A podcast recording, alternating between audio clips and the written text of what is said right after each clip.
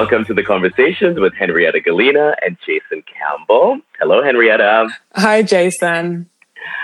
Uh, this week we have a guest, and our guest this week is Leandra Medine Cohen of the lifestyle website Man Repeller. Hello, Leandra. Greetings. Hi, Leandra. How are you doing? I'm okay. How are you both? Well, you know, I'm I'm I'm fine. I didn't. I didn't mean to, to leave. I didn't mean to leave with a sigh. that sounded really quite a like down tempo there. No, Leandra, it's a Friday, and um, at the end of summer, I feel great. I'm enjoying these last few days of summer. I don't even want to think beyond this time, and things are wonderful. Thank you very much. yes, Isn't it wild how saying that you're great actually makes you feel great. Or I don't know if that's the case for you, but you know, sometimes I'm feeling like the haters inside my head are like out and they're being really loud and really mean to me. And then someone asks how I'm doing and I say I'm great. And I almost start like tearing up because I'm like, oh, all I have to do to be great is just tell myself that I am. It, yeah, it has that kind of smile and the world will smile with you vibe to it. Sometimes yeah. though, I just feel like a fraud when I say that. And yeah, yeah. I guess it depends on how how deep. I yeah, it depends well, on like how far into the the loop of yeah. and just just as apt, Leandra, and you're actually the perfect person to say this too, is think about it, the same thing applies for me with my outfit selection. You know, mm. if I hmm. want to project, if I want to project a certain energy to the world, and in fact, I employ this all the time. I want to to broadcast a certain energy to the world. I put on a certain outfit. Colors are used heavily in that arsenal, and um, yeah, that's a really really powerful tool. And I'm putting that smile on, and it becomes real. And to your point, Henrietta, no, I don't actually feel like an imposter and a fraud when I do that. I think it actually works. You know, smile and the world will smile with you. So yeah, that is a tool I I, I live by. To be fair, I wear black all the time, so I wouldn't know of this experience. but Henrietta, I kind of get what you're saying because when you're um when you're having a hard time accessing honesty within yourself anyway, to say you're great just further perpetuates that lack of honesty. And sometimes you kind of just need to sit with the pain, you know? I think that that is a lot of it. And I think that it really is in those rare moments. So it, it's not a general sentiment, but generally, I think saying you feel great is helpful. So, yeah. I love this deep and meaningful chat from this one usually uh, rhetoric question.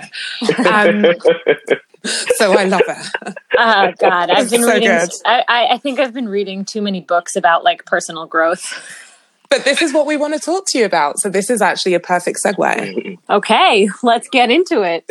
so we're excited to talk to you actually to dig into a few themes that Jason and I have been talking about a lot personally and on this platform, which is introspection. Um, mm. I personally believe, and I know Jason shares a lot of this sentiment, that, you know, as it pertains to the racial fallout in fashion, in terms of the I guess, responsibility of our white counterparts in the industry. I feel really strongly that introspection is a large part of this because, you know, how we got here really needs to be examined and everyone's role needs to be thought about beyond these kind of marketing terms and statements, we really need to think about what we're doing on more of a psychological and individual level. Like when we talk yeah. about accountability and personal responsibility, that introspection, going in, digging deep, and figuring out where we went wrong or what we did, how we contributed, and how we can move forward in a much more meaningful way, I think is a lot of the work. And so, with the fallout that happened in fashion, there were a few people that abdicated their roles, their current roles within their businesses. You were one mm-hmm. of them, or, mm-hmm. or shall I say more accurately, you stepped back because of a few issues that came to light. And then you recently last week uh, came back and you presented a really sort of engaging newsletter to explain the machinations of what happened and, and how you decided to make the decision to come back. So we really wanted to talk to you as one of the first sort of business leaders and person behind a brand to have stepped back and actually come back and address it head on. We mm-hmm. really wanted to then talk to you about this idea of introspection and what that looks like and what goes into it and hopefully how we can move forward in a much more meaningful way based mm-hmm. on said introspection. So in a really long nutshell, that's probably it. So I wanted to start, I guess, with what did that journey look like for you? If you can get into how you stepped away. Exactly. I think that's really important to sort of lay the playing field, if you will, uh, Leandra. Really, what happened that brought you to this point with your company and with you personally? Yeah. Well, you know, technically speaking, the succession of events that occurred were as follows. Three members of my team were laid off at the beginning of the pandemic. Um, one of one of these women was a black woman and after George Floyd was murdered in late May and the racial reckoning really started to impact effectively anyone who was living online. And frankly, everyone is living online right now because we're still in the throes of a pandemic. We issued a statement standing against racial injustice. And it was met with some very sobering and critical feedback from former employees of Man Repeller, although that's not actually the right um, succession of how it happened.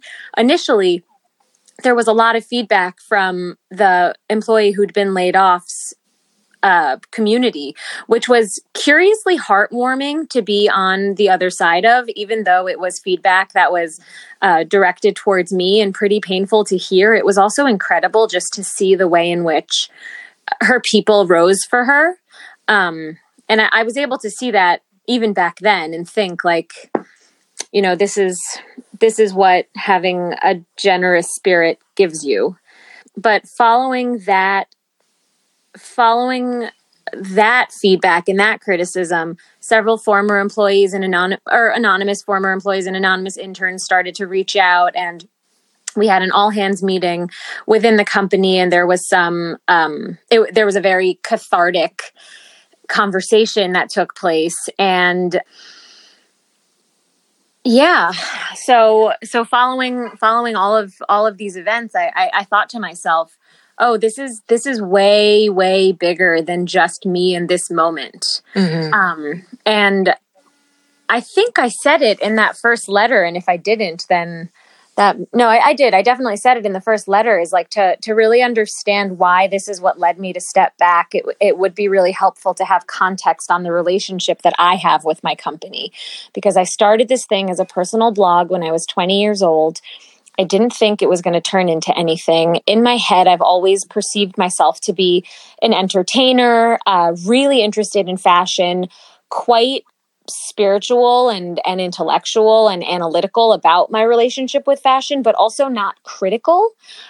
And through through building man repeller and receiving so much affirmation and validation and, and feeling so empowered and and uh, building all this confidence through the platform i really started to like depend on it to complete me and be my whole. And it's it's a business. It's not a person. It's not me you know? Like I, that sense of completion and wholeness is really something that i needed to give myself. And i didn't realize it back then and i didn't know what to do with that.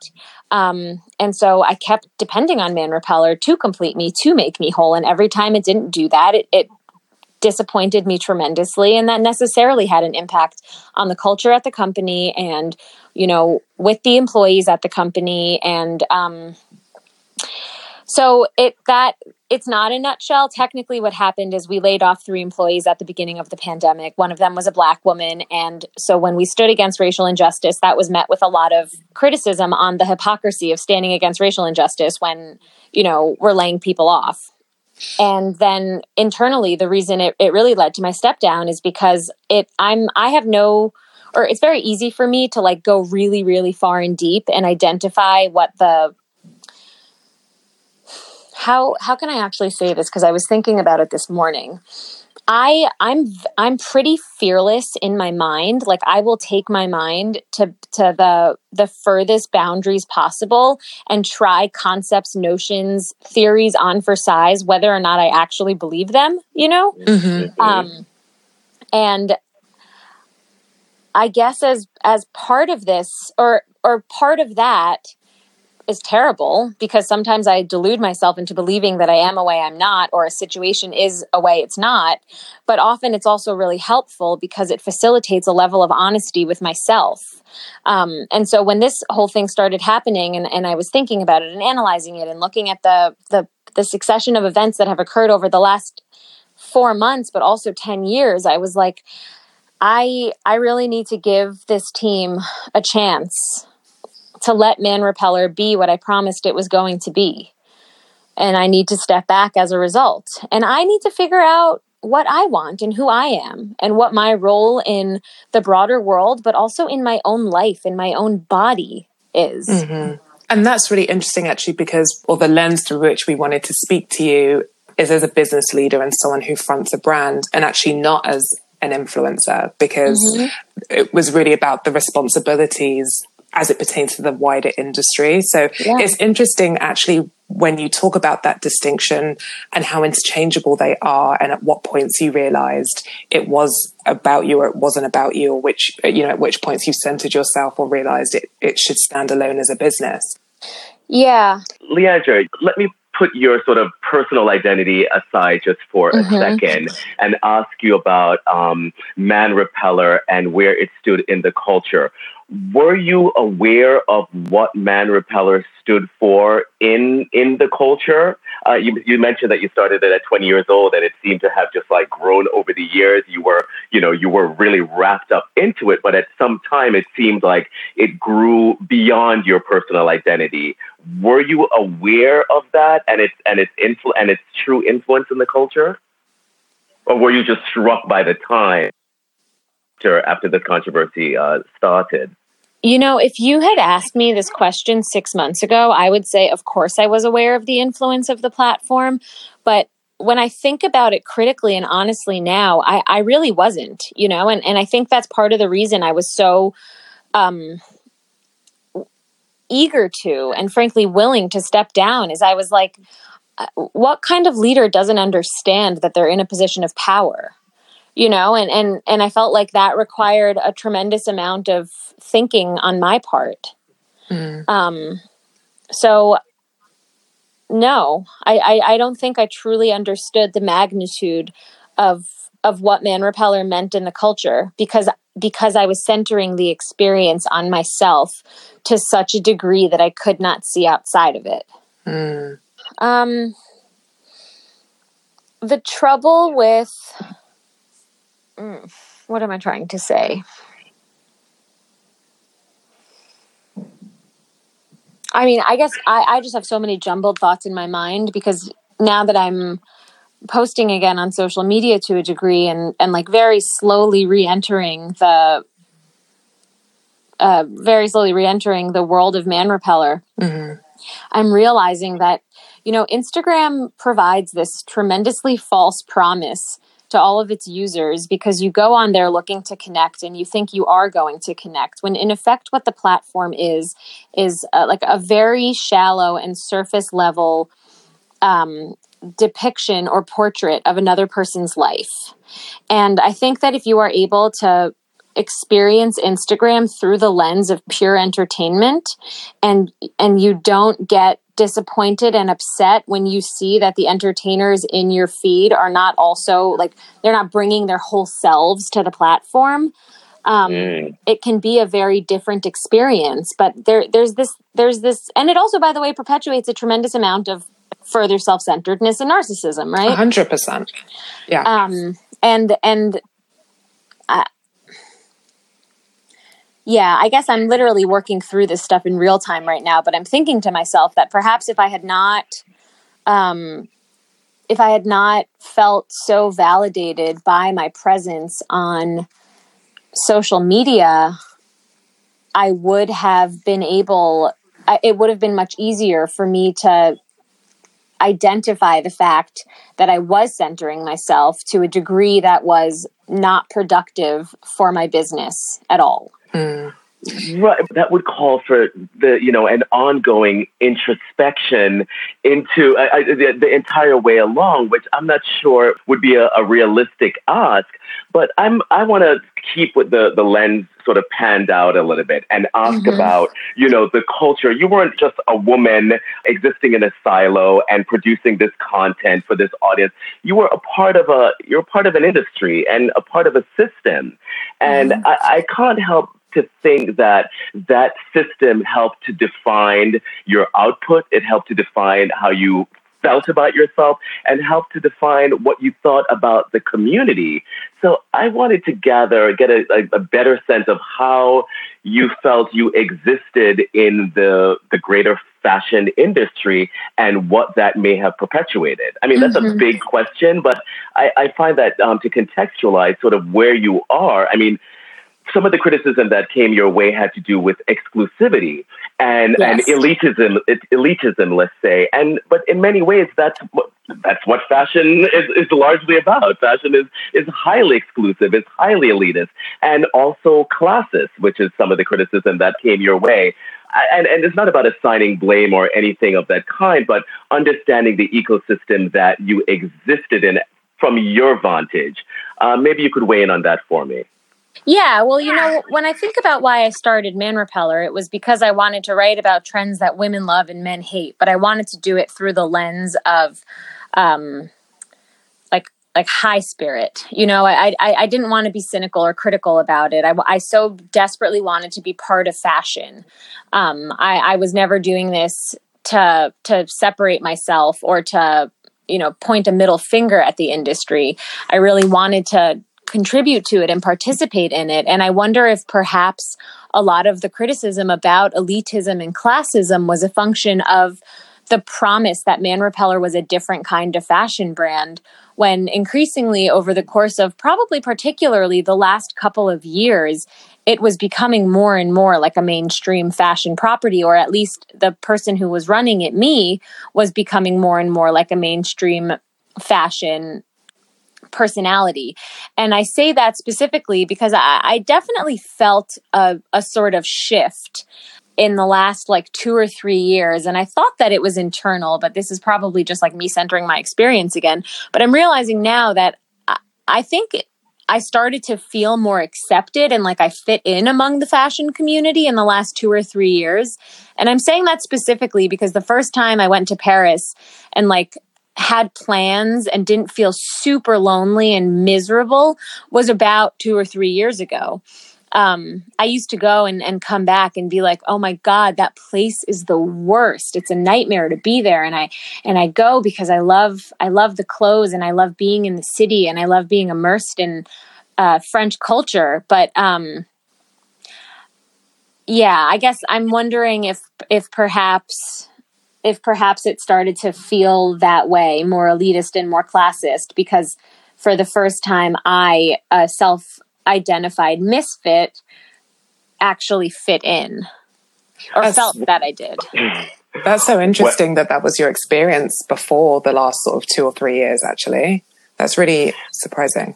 Well, I'm a lone wolf, you know, so I'd go by myself. I'd like stay in whatever hotel was cheap enough to like you know, not cost me an arm and a leg every night. And I, I like I didn't have a car. I was running around. It, it, it was very lonely, you know. Mm-hmm. I just meant more from the from the macro idea of if someone who you know looks like you and moves through the world like you felt excluded. It's telling on the the fashion system in and of itself because you know from my vantage point, we're led to believe that the system is set up for people who are like you. You know, so I, I just think that that's an interesting dichotomy just there. Yeah. Well, that's, that's interesting that you say that, Henrietta, because I actually think, um, based on what Leandra just said, she represents very much the fashion community. I think a lot of um, a lot of fashion people have been outsiders, were outsiders in growing up, and um, you know they they they share a love of fashion, and and as they grow up, they embrace this industry, or they've been embraced in this industry, and that's where they find their tribe. But in turn, I find also that tribe becomes sort of, you know, th- th- this is no offense, Aliandra, but um, in turn become the mean girls, you know? And I've always, I've always wondered, I'm just like, well, wait a minute. Just because we get to have a say and influence in how people dress and look and so forth, I never understood why fashion took on, you know, started wearing this coat of meanness simply because of their influence. So I think fashion happens to be populated with a lot of outsiders that became the ultimate insiders. And with that, I don't think that there's always a great sense of security. I think that they oftentimes take that insecurity with them throughout their career. And that um, in turn comes out in different ways and not always the best ways. Not to, this is not, this is not a diagnostic on you, Leandra, but this is from my 25, 30 years in this industry and observing the kind of people that populate it. Yeah, I mean, I say that I, I I would agree with that fairly implicitly that there's a level of self consciousness that permeates the industry. That that to your point, Henrietta, the the industry is sort of an and I, it feels funny talking about uh, people I don't even actually know, but you know the way that I perceive the industry or the way that I have perceived the industry has always been like here are all these people who weren't able to express themselves have finally found a a a way to be part of something that's bigger than them and also like deeply aligned with their interests. And they felt like misfits and they were longing for fit and they come in and now and now they fit in and they don't know how to be because oh. what what made them feel like misfits was being alienated by the other by the people around them you know? It was like that feeling of being ostracized. And you know i'm i'm thinking about Audre Lorde's quote now you can't uh, dismantle the master's house with the master's tools. Yeah. But Ooh. but if you don't if you don't know if you don't know how else to be, you know that self consciousness comes with you. And stay with me for a second because I'm about to take this over to my kids. But you know, I was with my daughter this morning and I realized that when she's trying to do something, she gets really, really fussy at first. You know, like like she really gets in her own way. She wanted to climb up um, a, a set of stairs and she couldn't get up like the last two stairs, and she'd been doing a great job. And all of a sudden, she started like psyching herself out and was like ready to throw herself back. And she's like, "I can't do it! I can't do it! I can't do it!" And I'm thinking, like, "Oh my god, this is totally a quality that you've developed from me because I do the same thing. Like, I totally panic, I freak myself out, and then once I just put my head down and do the thing, I feel so much more confident and happy and like proud of myself for having gotten it done. But I'm I'm like, how do I how do I help how do I help her with this behavior? How do I guide her in the right way when like I myself still do it and don't know how to I don't know how to like heal that behavior in myself. Do you know what I mean? Yeah. Are you Absolutely. like are you catching the correlation? I totally get it.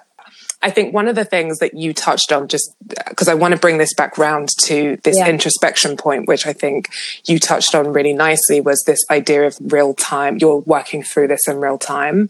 Mm-hmm. And that's a quality that I have admired in you actually, because I remember a couple of years ago reading a piece that you wrote, Pregnant Pause, where you were talking about your struggles with infertility. And it was a really honest it was a really honest piece. You, you rarely read pieces that come from such a place of honesty in real time and talk about this idea, which I really fully agree with, which is that we don't normally talk about things in real time. You know, we always fast forward to the point where you have the baby or you got through to the other end or you, you're living your best life and you don't really talk about the struggles as they happen in real time, which is usually where a lot of the learning and fostering that real resilience and solution can come from.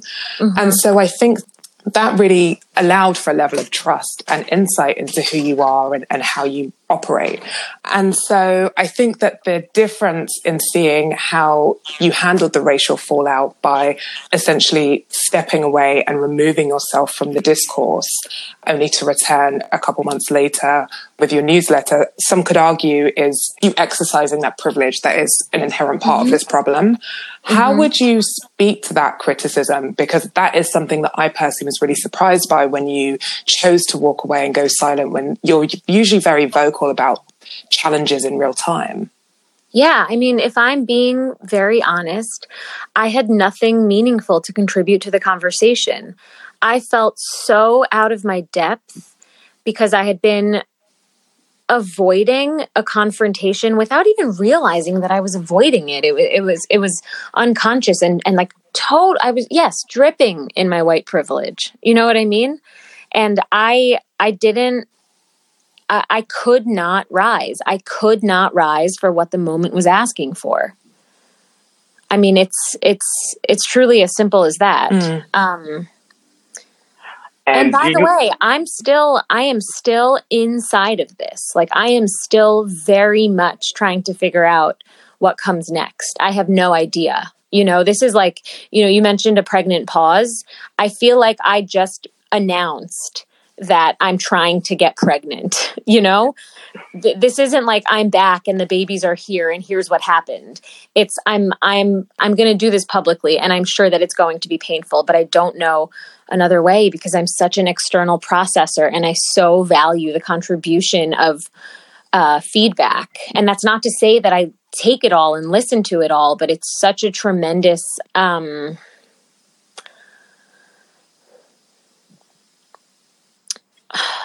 I guess that I don't I don't mm, I don't know how to finish this sentence, but yeah, you know, it's the external processing is really important for me because it helps me discover while I'm going through something.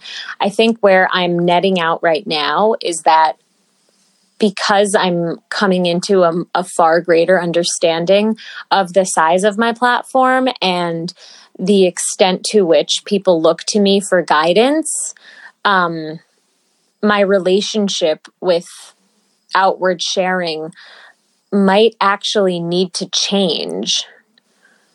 Well, what I'm observing in, in speaking to Leandra is um, understanding how many people, how many white people, frankly, white women specifically, um, mm-hmm. would feel the same way you do. Because I will, I'll give you the benefit of the doubt and I will understand or take at face value that there was not intentionality in any of this. It's like this was not rife racism that was leveled across your company, and it was, you know, that was just like the culture, and um, and that's that that was just very negative in that respect. I'm not getting necessarily that feeling, and I think a lot of white people who work with, who have employees or work in a in a company structure, are very sort of shook by this time. They feel very yeah. vulnerable. They feel very exposed. And I dare say maybe a lot of them feel that the, you know, the response is quite unfair. Um, mm-hmm. But before we get to the unfair part, I want to focus on the vulnerability and the lack of an intentionality surrounding the, the culture that was created around you, let's say, or that you allowed to, you know, to sort of form around you in keeping along the lines of this introspection, what can you offer in that along those lines of your thinking that can say that you can impart to others who found themselves maybe in not as public a position as you are, but internally they're fighting the same kind of battle. Like, oh my God, like I would never consider myself racist. Like, you know, I, I have black friends or like, you know, I kind of move through the world like pretty, pretty uh, agreeable and kind to people. But if I take stock around me, the racial makeup is is really lacking, and my tribe mm-hmm. is really my white tribe that I went to boarding school with, or went to university with, or you know, come up in the corporate culture with.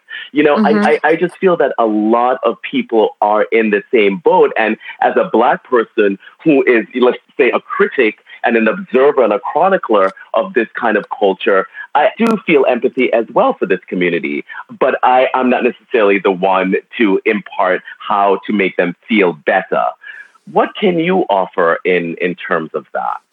At least that you've been, you know, you've been going through. Yeah. Um,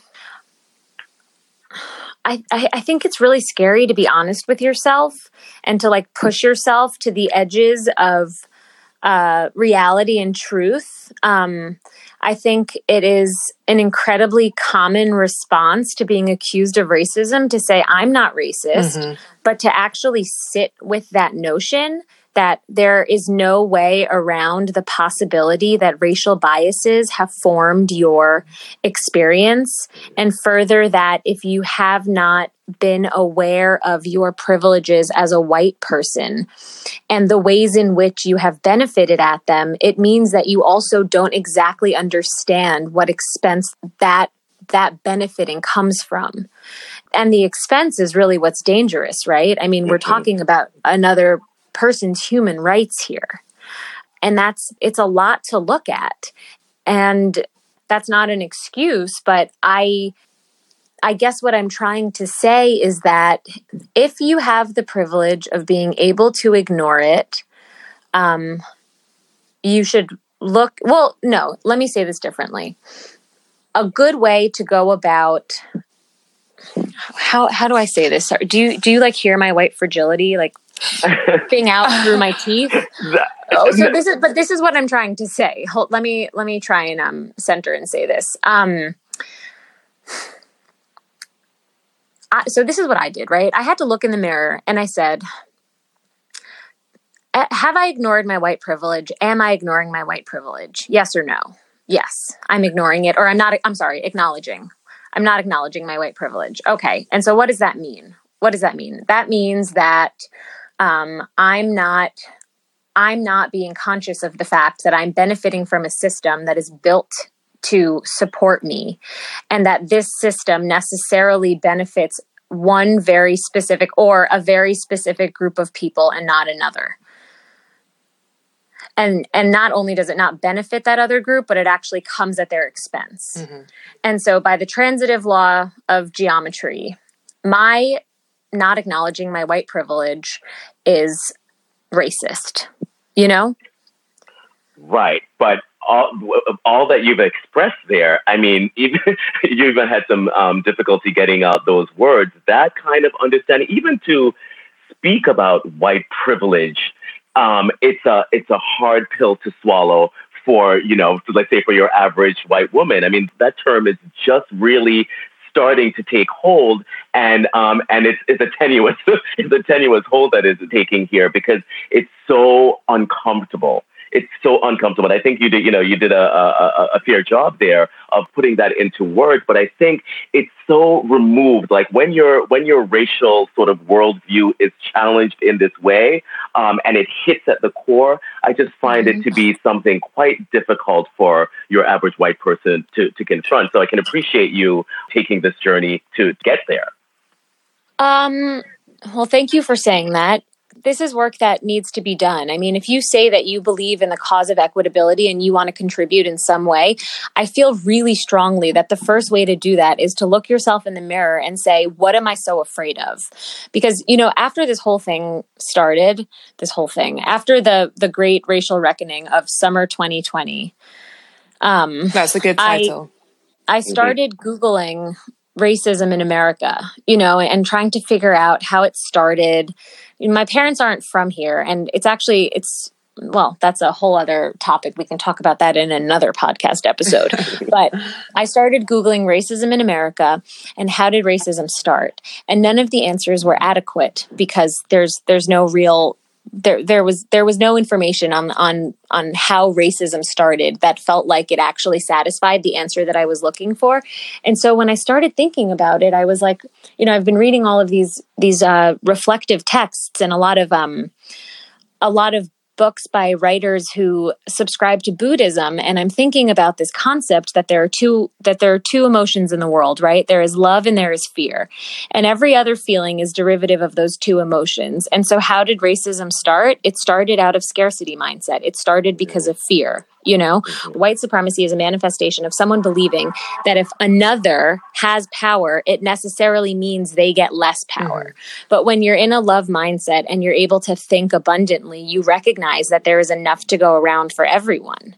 Um, and I think in a lot of ways, this was kind of the fallacy of the the female founder is like we were the minority, and all of a sudden, all these women were in positions of power, and um, the the sentiment was supposed to be abundant. There's enough to go around. Right. you know women hel- women helping each other with their businesses. Like we don't need to be cagey. You have your business i have mine. Like there's there you know you're going to do your thing. I'm going to do my thing. We're both going to make money. We're both going to support people. And and and that's it. Let's be friends. Why do we need to be so private about what we're building and what we're creating? Um, and when that when that switch occurred, the sort of like indoctrination into the system occurred, it was deeply unsettling. It has been deeply unsettling from a public perspective.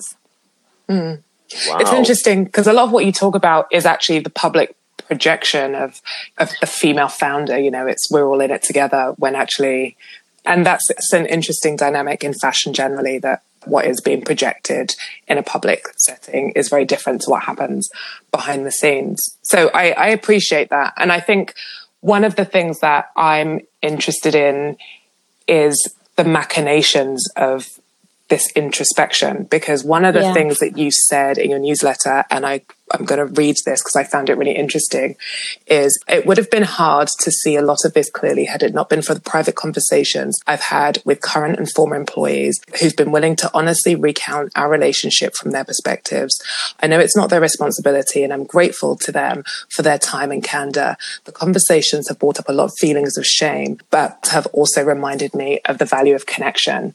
That's probably the thing that struck me most when reading your newsletter because I think that that right there, there seems to be some level of growth because I know that, you know, from my personal experience and experience of my peers, when it comes to the sort of founder CEO mentality, is when you talk about race um, as a challenge, that shame that it evokes usually gets misdirected to the person that is speaking the truths, right? So it becomes this mm-hmm. idea of you're shaming me or how dare you or, you know, mm-hmm. some level of. Yeah, that defensiveness. Exactly. And that ends up in some level of indictment. So I felt that your ability to not only have conversations with current and former employees, but also identify the shame that you felt and then where that would take you was really interesting.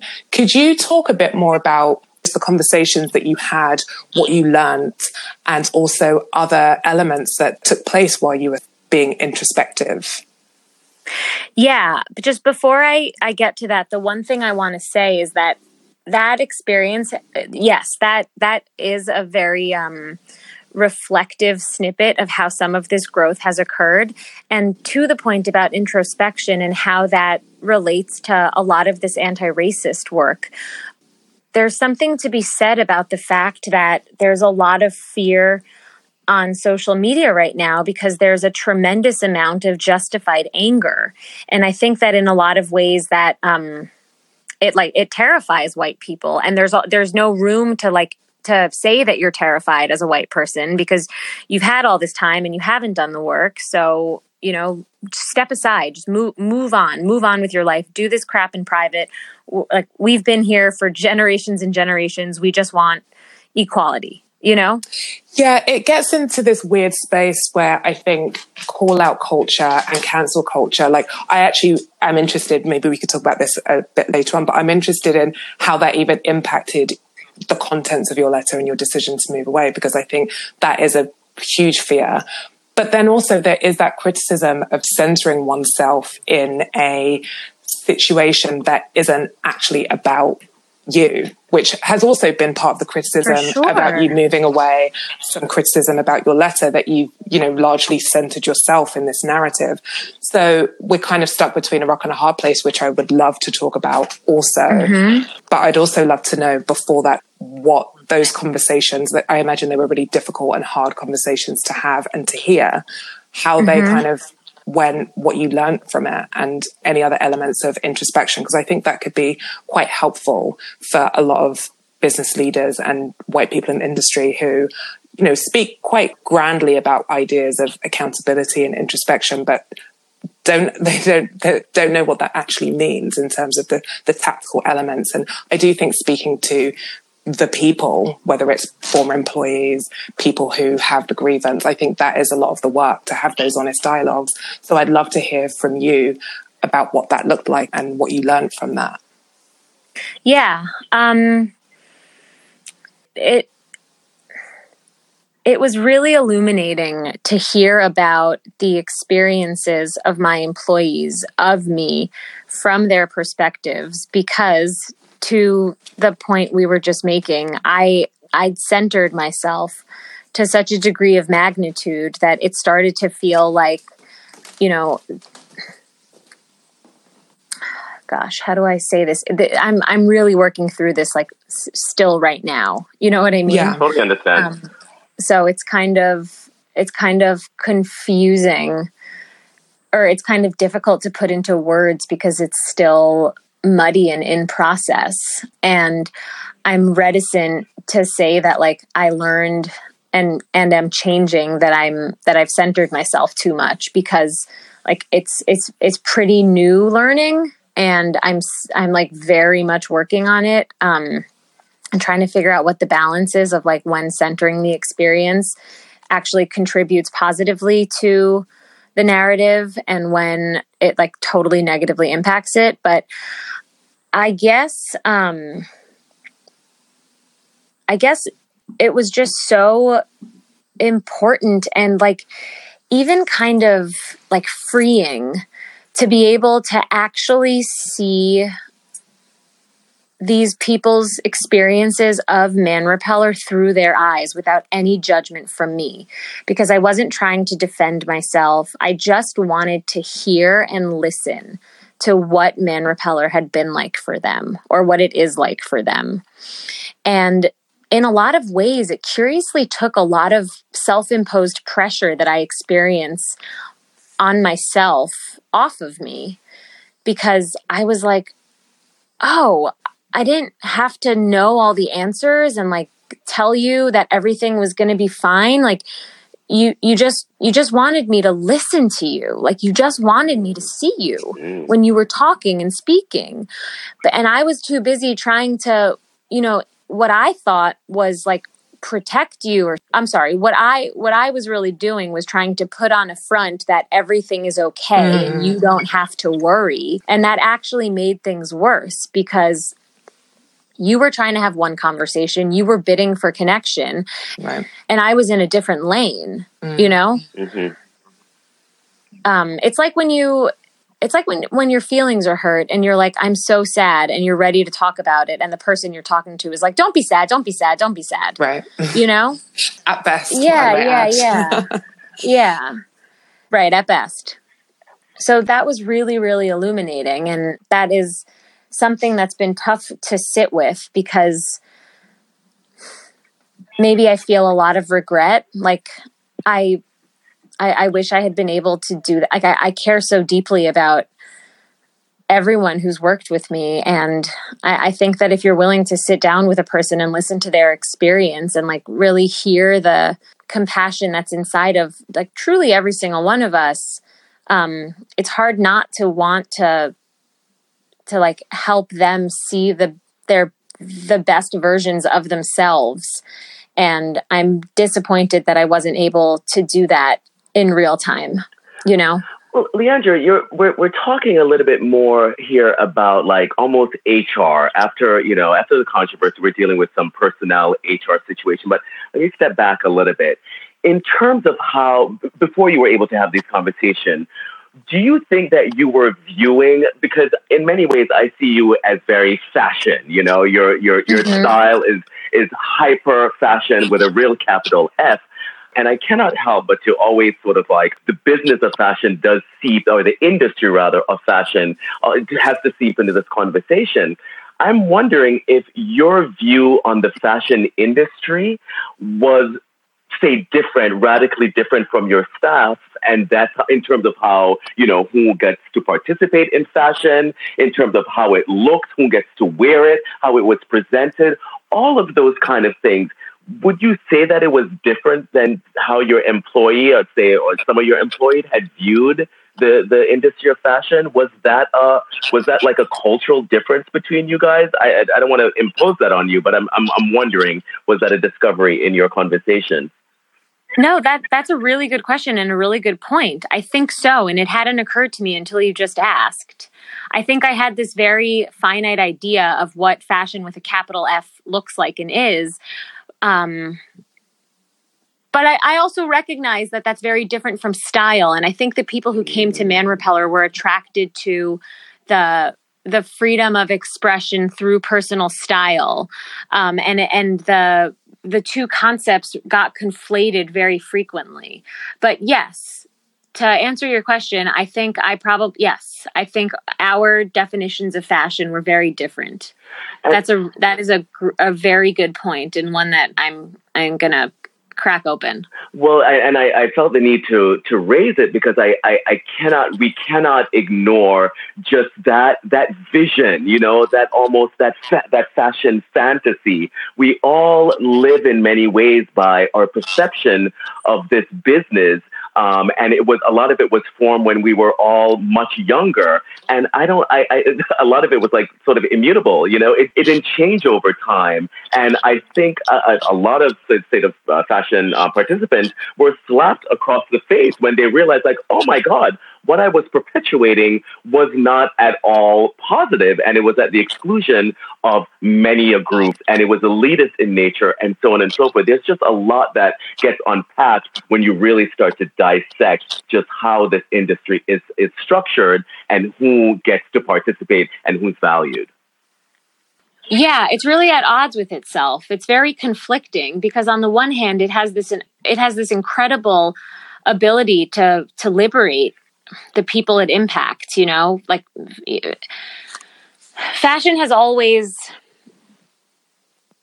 fashion has always spoken for me when words failed, when I didn't have the words, I didn't have the language, and I just needed to express. And therefore, my relationship with it is so personal and meaningful because I, I really feel that it has been there for me when I've needed it. It's been there to hide me, it's been there to amplify me. And uh, I think that's an incredible gift of expression and and you know this this sort of like interactive art to a degree. Mm.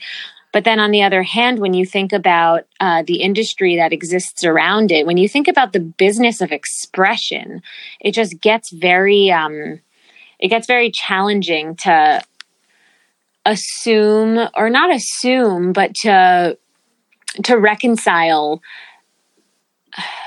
the the inconsistencies and the disparity of you know finding yourself becoming the most honest version of yourself and also um like what am i trying to say? Well because a lot of what we're talking about is actually it feels a little bit devoid or or shall I say, removed from the psychology and the psychological impacts of what it is to work in fashion for different people. So I think that when we think about that relationship, we're almost excluding the other relationships that are really important, like fostering true connection for people you know that think differently or that look different or that are different have from different walks of life but also fostering environments for true dialogue and true engagement and true connection in the spaces in which we engage with fashion, whether that's in the corporate settings, whether that's projected in advertising. So I think it, it's quite complicated, but I think a lot of what we're talking about in this moment feels a bit removed from all of that other psychological stuff that impacts other people. Yeah, it's almost like when when a hope industry per- still perpetuates so much like you know fear and self-disgust and stuff like that. There's this really uncomfortable tension that you don't want to look at but kind of have to. I don't know what are your what are your reads on the the ways in which the industry fails us and supports us? Um i think right now as it pertains specifically to introspection and how we move forward, I think one of my concerns is how that could work for many reasons, right? I think one is a lot of the way the system has been set up and the results of that is that we have a disproportionate amount of white and privileged people in this space. So when we say we're mm-hmm. listening and we're learning and, and all of that stuff, I'm I'm often wondering who are you listening to? Who are you learning from? Right? Because mm-hmm. there are a lot of echo chambers and silos that are going on that I'm, that's why I'm so fascinated to talk to you about like the machinations of introspection. And then, like we just touched on previously, introspection is also mapped out against cancel culture and call out culture, where we're seeing a lot of performative action and language and you know this idea of like accountability but not really understanding what that means or developing roadmaps as to what that means or what that looks like. It's kind of, well, align with this and that's it, you know, and, and that's the work. And we, we talk about doing the work, but what does that look like on an mm-hmm. individual level? I think there's so much vagueness in this space, largely architected because of call out culture. And, you know, even just in mm-hmm. your trying to really speak from an honest place, you struggle sometimes and stumble on your words. And I wonder if that is because of how it will be received or if you say this instead of that, or, you know, so I really wonder how call out culture and the environment that has just been set up over decades of, you know, white supremacy in fashion. I wonder if these are just roadblocks to getting to this deep place of introspection that's really needed. Um, and so that's why I was really interested to speak to you because I, that's my read, but it's not really solutions orientated. It's more of a, an observation, if anything. Yeah. Yeah. I mean, I, there's, there's definitely an element of fear on my end. Well, I, I mean, I was speaking about the vulnerability. I was speaking of vulnerability before. I think I do think that, like, literally, I, a lot of um, a lot of people are finding it's like a deer in a headlight situation. It's like, oh my god, I didn't see this. I didn't see this car coming. Like, it's uh, and again, it's it's uh, in many ways, and as a black person too, I've been living in a fog in some respects, not as it pertains to race in this business, but in other respects in this mm-hmm. business. I just think that I give latitude, you know, and I, I've been speaking about quite a bit about that in this conversation. I, I give latitude for ignorance because I think that, you know, our culture has created spaces to make you very comfortable with, with one's ignorance. And um, mm-hmm. while myself and Henrietta, we're doing a podcast and we may be having, you know, private conversations with different people in this industry and so forth, and we have kept this conversation alive, in many ways, those are private. This conversation has not yeah. been widely, widely out there in its raw, raw format. As a black person, again, like I have, I can articulate this till the cows come home, and I've been doing so for a very long time. But I do think for, for a lot of white people, they are really struck by this moment. And that's not to give a pass. That's not to give a pass. But I think as a black person, I have to extend some level of compassion and certainly patience in having the white community come up to speed and start to wait, well, not start, but understand quickly and start to act and start to do better upon that understanding. So I have a, you know, while my while my criticism may come quite strongly, I think the solutions that Henrietta is speaking about after that introspection,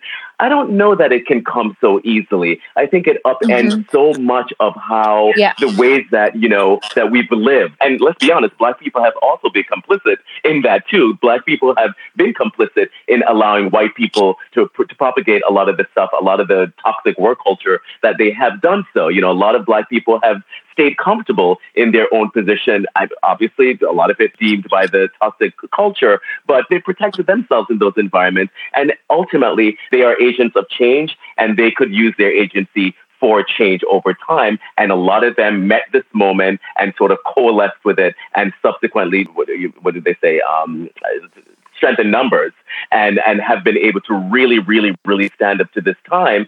But again, from the white perspective, I could understand why they feel fragile and, um, and shook by this period. So I'm extending a bit of empathy to the community as they're being introspective and are attempting to learn. I, I, I really what do you what do you think it's going to take to foster a level of honesty that allows these kinds of conversations to happen more regularly? Well, staring racism directly in the in the eye and calling it for what it is and not couching it in anything else, really, really doing that first. And then I dare say vacating seats at the table. Like, how can you, mm-hmm. how can more people be at the table if there's no space, if there are no spaces to occupy? Yeah, it's going to mean that some people, um, some white people are going to have to step away to provide spaces for people of color. And yeah, that's going to be uncomfortable for some of them. A lot of them will push back. But again, this is what the fight is about. We have not had that seat at that table. And yeah, I'm sorry, it's not gonna it's gonna seem somewhat unfair to some. But if we think about the history and the disenfranchisement of Black people over hundreds of years, uh, again, um, those those kind of cries I I won't hear. I won't hear. So we have to be raw about it. And you use some of that language in this conversation. And I think that you know our colleagues and our peers um, should not be afraid of having these uncomfortable conversations and being raw in that effort and then being radical to change. Mm-hmm. I, I, there's no there's no really easy way there's no really easy way around this. Well, particularly particularly where, where white people are concerned, it's not going to be easy for them to sort of give up that seat. But if they're unwilling to do so, then they're willing to uphold systemic racism. Well, you know what? I think if if white people are able to like honestly if we i should say if we are able to honestly and consciously look ourselves in in the eye and say i am racist. This is the way that i have upheld racism in my life and this is how it has negatively impacted x y and z. To like really go there to take yourself to the edge of uh, your your greatest fear your greatest acknowledgement and to say it with so much conviction, it doesn't have to be so hard to give up that seat. Because I think necessarily that when you start to be incredibly honest with yourself, you also start to see the places in it, it's not easy, but it's not, or I'm sorry, you said it wasn't easy, but it, uh, I, I guess the point I'm making is that it doesn't have to be painful. Because when you're able to be so, so honest with yourself, you're also able to see the places in your life where you're not necessarily following your truth. You're kind of doing what you think uh, what you think you should do, or you're living this like projected life you think you should live. Mm. And yeah, I, I guess I've just been thinking about that a lot in like the examination of of my own racism and privilege is like, but um, I guess I've just noticed like the areas in my life where I've made decisions in the past that have become like habitual it's almost like they've become this like furniture on the shelf of Leandra. You know what I mean? Mm. These like knickknacks on the shelf of Leandra. And I'm like, this knack this knickknack goes there, and like that's one part of my character, and this knickknack goes there, and it's another part of my personality. And like through a lot of this like excavation, I'm like, I don't want that knickknack anymore. But it's it's like if I take it off, then what does that mean for the rest of the tableau and how all of these things connect with each other? You know? That's a really great analogy. It really is actually. And I think the, I think the work is possible. I think we're able to get there to really engage in deep conversations that shift perspectives and excavate all of the the challenges and problems that have got us to where we are. I know that there is goodwill there, particularly in a space of fashion where there is a community, a large community element and a connection piece to it. I think my challenge is what is the impetus for that? What what makes this more of a proactive move because it seems that we're in this weird space with call out and cancel culture where on one hand everyone's like it's hugely problematic and like this is why people don't want to say shit and it's really toxic. But then it's like without it no one is out here proactively being like do you know what guys this is a problem and I'm going to do this work. And so for me, I'm wondering what happens with introspection and doing the work and, and all of this road mapping and goodwill and good gestures and, and rebuilding mm-hmm. systems happens just without the fallout, without the calling out. That to me is more where I wonder how we'll get to in a way that doesn't require you to be shaken to your core and that just makes it a bit more of a checkup in the way that we do these things. You know, like we don't have to convince you to do the strategy that gets you a ton more traffic or social following or make a 10% increase in revenue. Those things we're actively searching for those strategies and those solutions, right? Any CEO or mm-hmm. business leader is like, how are we proactively being better from a business standpoint? Or if sustainability is a priority, how are we proactively making strides and moves in those corridors? Yes, everyone's saying that they're doing this as it pertains to the racial fallout, but we've already seen that things are going back to normal. But it's also a psychological challenge because to your earlier point, it's, well, I'm not racist. I d- I didn't do that. I've got a black dentist, you know, or like centering yourself, or, you know, there are all of these kind of defense mechanisms put in place versus having, because this is, it's so hard. You said at the end of your newsletter, it's messy and it's messy and it's mm-hmm. painful and it's hard to hold a mirror up to yourself because this goes beyond the business strategy and, and, and a professional setting. You're forced to reckon with your own being you know how you were raised what you think that impacts how you how you've been yeah. raising your kids what kind of partner you are what kind of friend you've been how you contribute mm-hmm. to society and the world these are huge questions that one has to ask themselves when they talk about what has their role been in upholding white supremacy in fashion. So for me, it's more of the proactive piece. I'm less worried about people doing the work because I, I actually am optimistic we'll get there. And, and it's just, mm-hmm. you know, like we're having this conversation. Would we have had this conversation six months ago? You know, like, let's say I heard a rumor that, you know, some employees were like, God, Leandra's like hella problematic. And I reached out to you and was like, so you know, would we be having that conversation? I strongly doubt that, you know, so those are the things that I think about when it comes to these challenges of how we move forward. Because it's also met with cancel culture, where when we ask for progress, we're simultaneously asking for perfection. So people are very much like, okay, what have these yeah. 10 other brands said?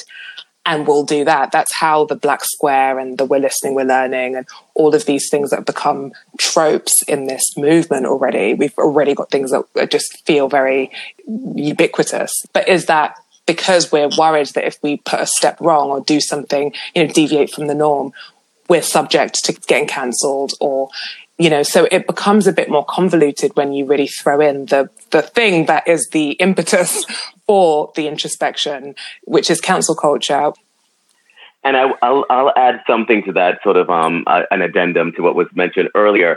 Um, why are why are so many female um, business leaders in fashion, why are they the ones being called on, you know, for all of this introspection? And there seems to be like some imbalance in the number of female leaders that are being called out. And granted, of course, there, you know, there would be more female leaders in fashion, but I don't see as much male business leaders in this space that are being called out. Just an observation I thought I would just mention there. Why are why is such a bulk of female being um, being asked to you know to sort of clean up the workplace and do better? Where where are the males in fashion in this in this conversation. Just uh, just as an aside, not necessarily for you, Leandra, to pick up on, but just I thought I would mention that.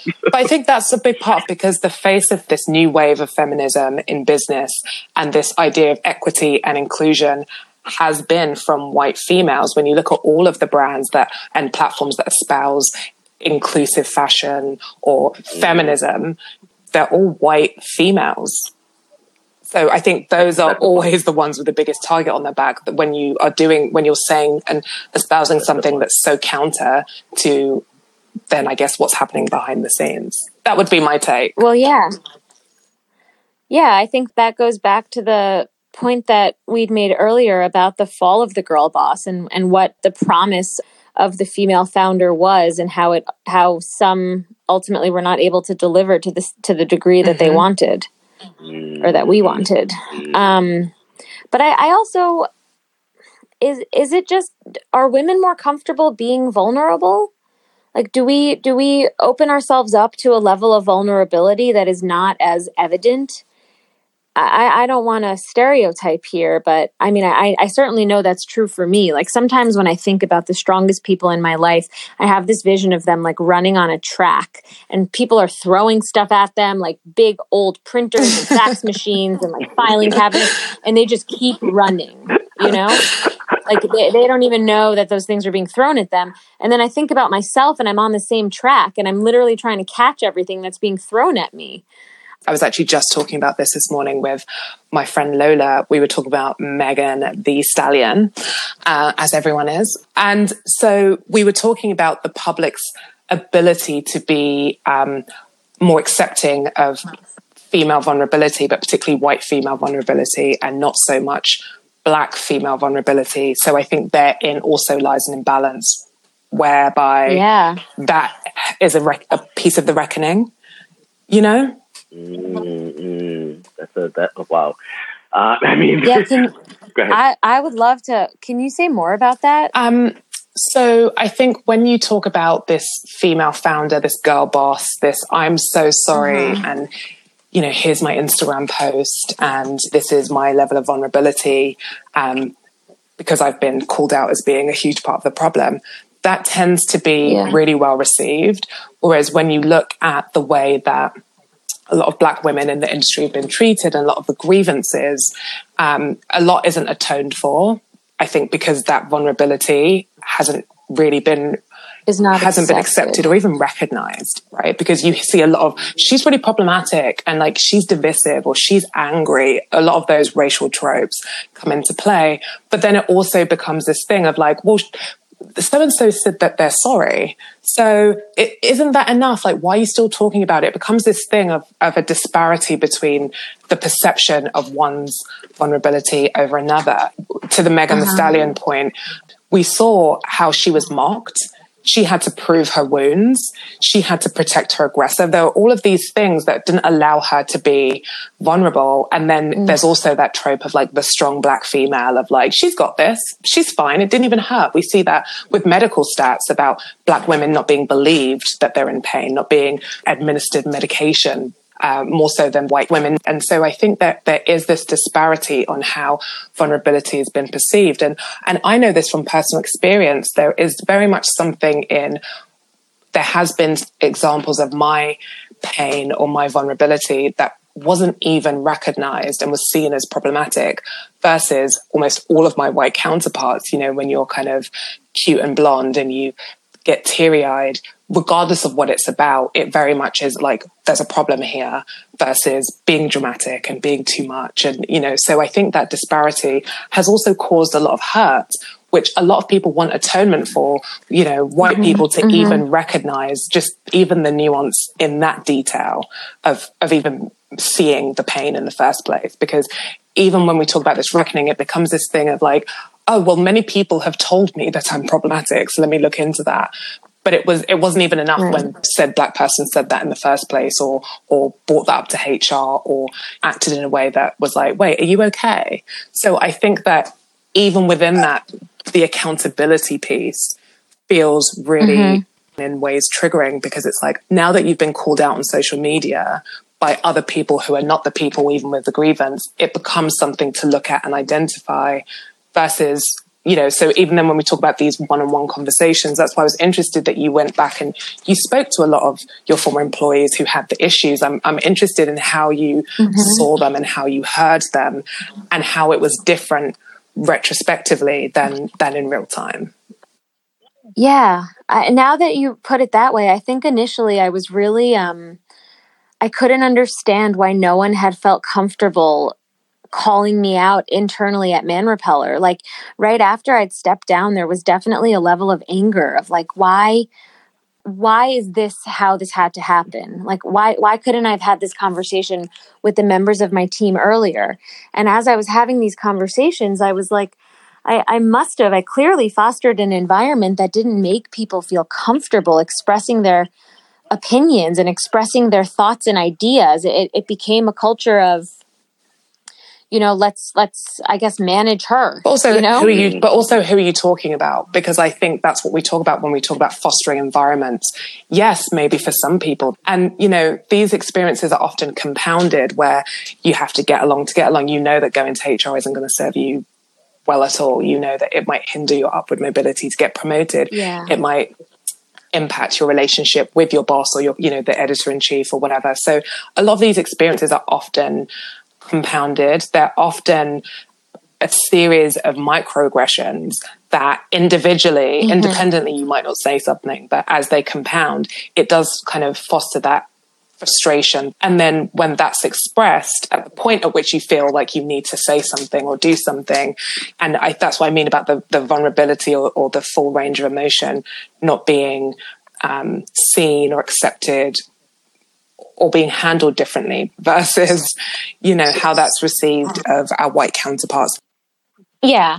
The, the conversations that I had were with white and black employees because I think there were grievances in both directions for many reasons. And the, the criticism on my leadership was, I think, more tied to my incapacity to, not I think, it, it was more tied to um, definitely the classism and the favoritism.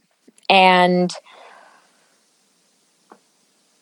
yeah the my my perception or my interpretation or takeaway from the conversations that i'd had was really tied to my my inability to listen that's mm. that's really what it's felt like and that's that's really what has become my work you know and and it was really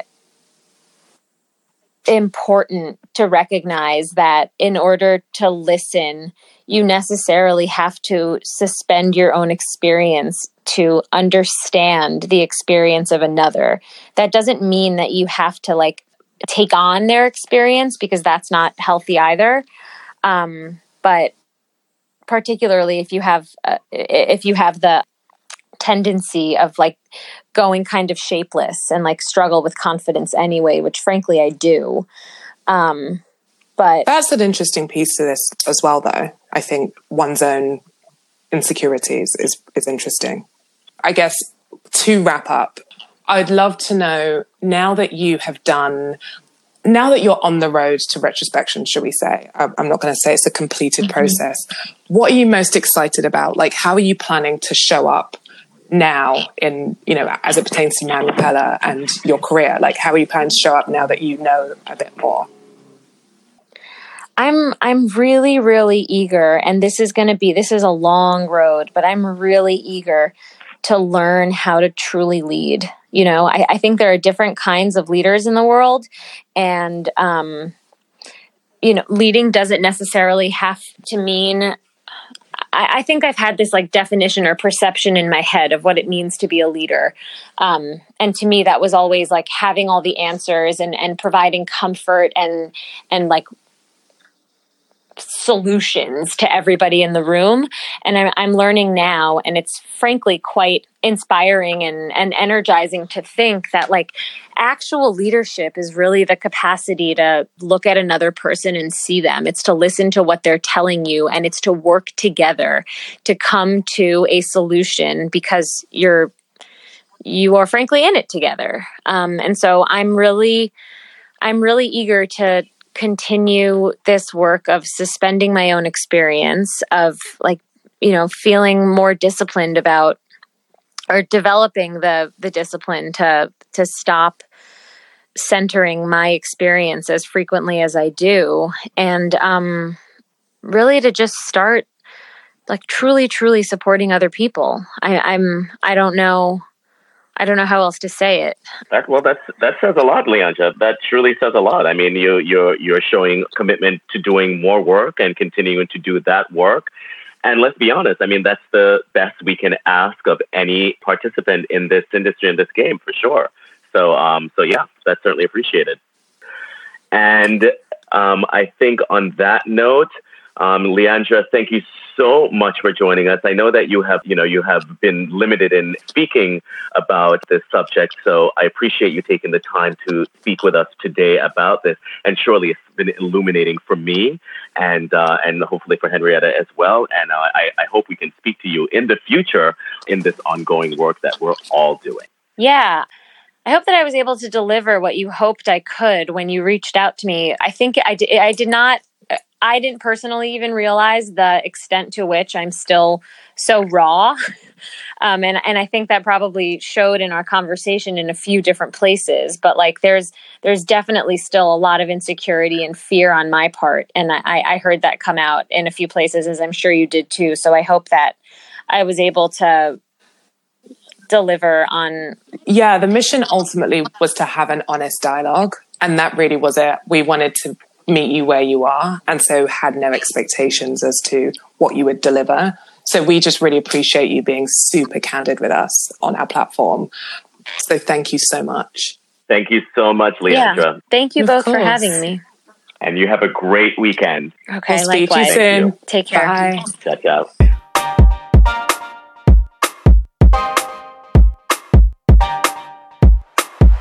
Uh, it's my time for something new.